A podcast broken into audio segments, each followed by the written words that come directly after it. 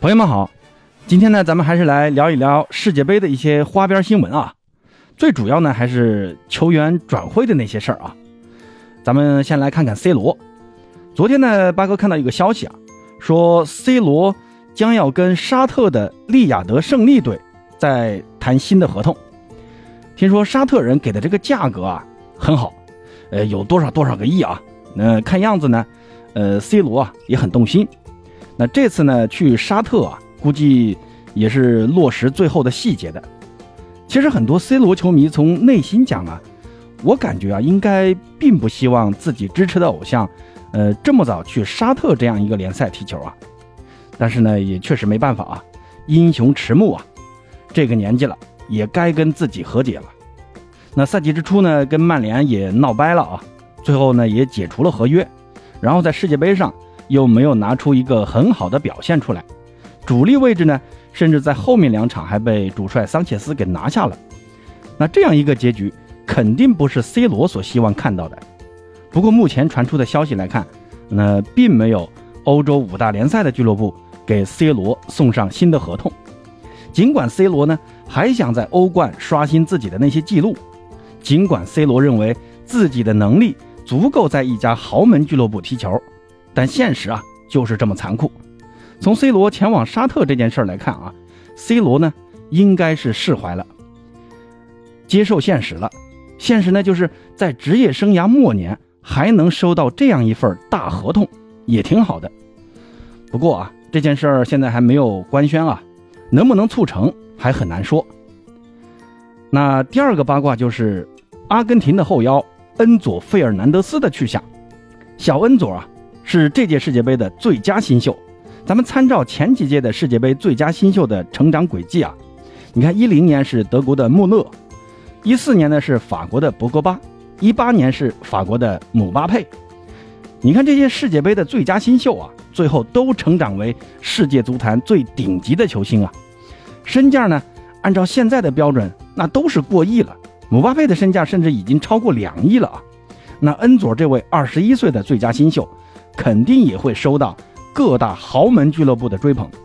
目前呢，听说皇马呀、利物浦啊、大巴黎呀这些俱乐部都在追求恩佐，甚至传出利物浦已经送出九千七百万欧元的报价给到恩佐的母队本菲卡了。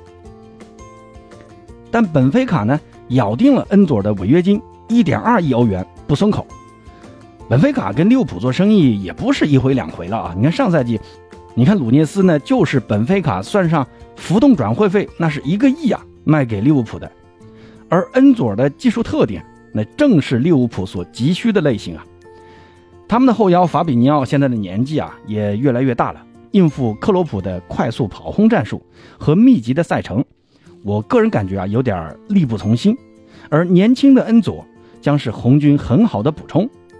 现在分威集团啊，如果想把利物浦卖出个好价钱，那这笔投资啊，我认为可以出，而皇马追求恩佐的可能性，我个人感觉不太大啊，因为皇马阵中呢，他们已经有了楚阿梅尼和卡马文加这样同样年轻的出色的中场，需求恩佐的可能性，我觉得并不大啊，更多的呢可能是经纪人呢，或者说本菲卡拿出来抬价的。那第三个八卦就是贝林厄姆了。在我心中啊，贝林厄姆就是这届世界杯英格兰阵中发挥最出色的球员。他呢是攻防俱佳，球风呢也极为潇洒，而且踢法也很成熟。现在听说啊，皇马和利物浦同样在竞争贝林厄姆。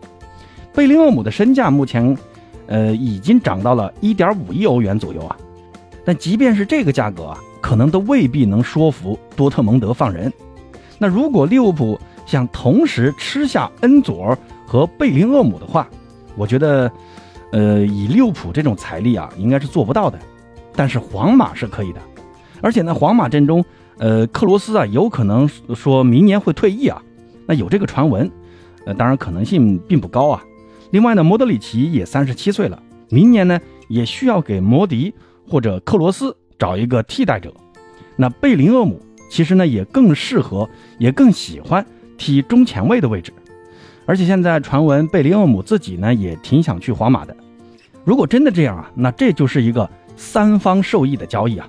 但关键就在于多特愿不愿意放人。当然，皇马如果肯使用超能力的话啊，我还是觉得多特蒙德会放人的。那第四个八卦传闻呢，就是我心目中这届世界杯的最佳后防球员格瓦迪奥尔的未来。格瓦迪奥尔呢，在世界杯的表现应该是有目共睹的。虽然在半决赛呢被梅西扛着啊打进那样一粒世纪助攻，但就整个世界杯的赛程来看，格瓦迪奥尔的发挥堪称完美啊。目前呢，跟格瓦迪奥尔有联系的俱乐部有切尔西和皇马。切尔西的防线问题呢，在今年夏天并没有得到真正的解决。迪亚哥·席尔瓦年岁已高，查洛巴呢又不堪大用，库里巴利和福法纳要么动不动有伤，要么呢还不太适应英超。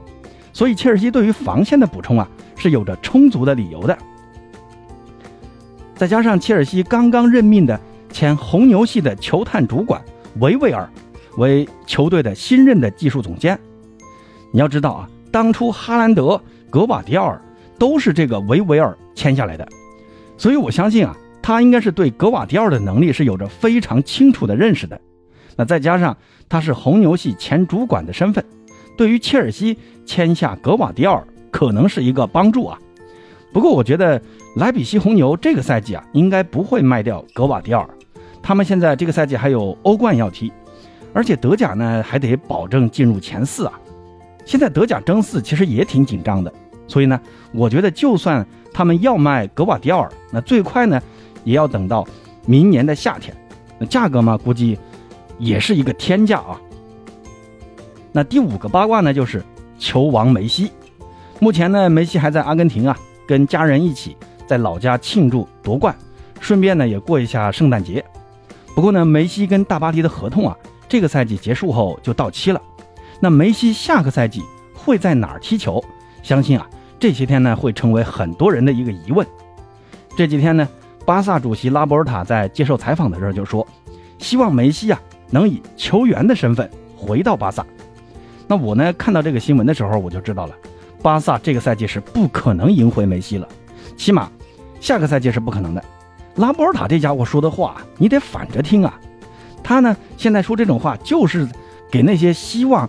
巴萨签回梅西的球迷打的一个预防针。那你看，我拉波尔塔是希望梅西回来的，但我们的经济条件不够签回梅西。到时候签不了梅西，你们别怪我啊。其实呢，作为一个梅西球迷来说啊，我也觉得梅西现在最好还是不要回到巴萨。虽然我很想看到梅西能回到巴萨退役啊，但从希望梅西剩余的职业生涯能够踢得开心这个角度来看啊。他留在巴黎应该是最佳选择。从经济回报到球队的踢法，到承担的媒体压力以及家庭因素，我认为再在巴黎留一个赛季是梅西的最佳选择。而大巴黎的主席纳塞尔前几天在接受采访的时候也隐隐透露了，大巴黎现在已经在跟梅西的经纪人，也就是梅西的父亲，在进行续约谈判了。所以呢，对于梅西的未来，我认为会大概率。留在大巴黎。那第六个八卦就是姆巴佩。现在啊，又传出了姆巴佩跟皇马之间的传闻了。姆巴佩在这届世界杯的发挥确实对得起超级巨星的称号啊，金靴奖、银球奖。但现在呢，人们普遍认为制约姆巴佩进一步发展的就是姆巴佩所待的俱乐部。他呢，现在已经二十四岁了，这个年纪不应该继续待在法甲，待在大巴黎。那姆巴佩的个人职业生涯的成就啊，将铁定会大打折扣。那对于这个说法呢，我是持认可态度的。我这里呢也没有否定法甲的意思啊，主要是姆巴佩如果去英超、去西甲踢球的话，那他获得更多人的认可、获得更高的荣誉的几率啊会更高。他在国家队层面的集体荣誉和个人荣誉其实已经很厉害了啊，但在俱乐部层面，他呢还是跟。二十四岁的梅西或者二十四岁的 C 罗相比，那还是欠缺了不少的。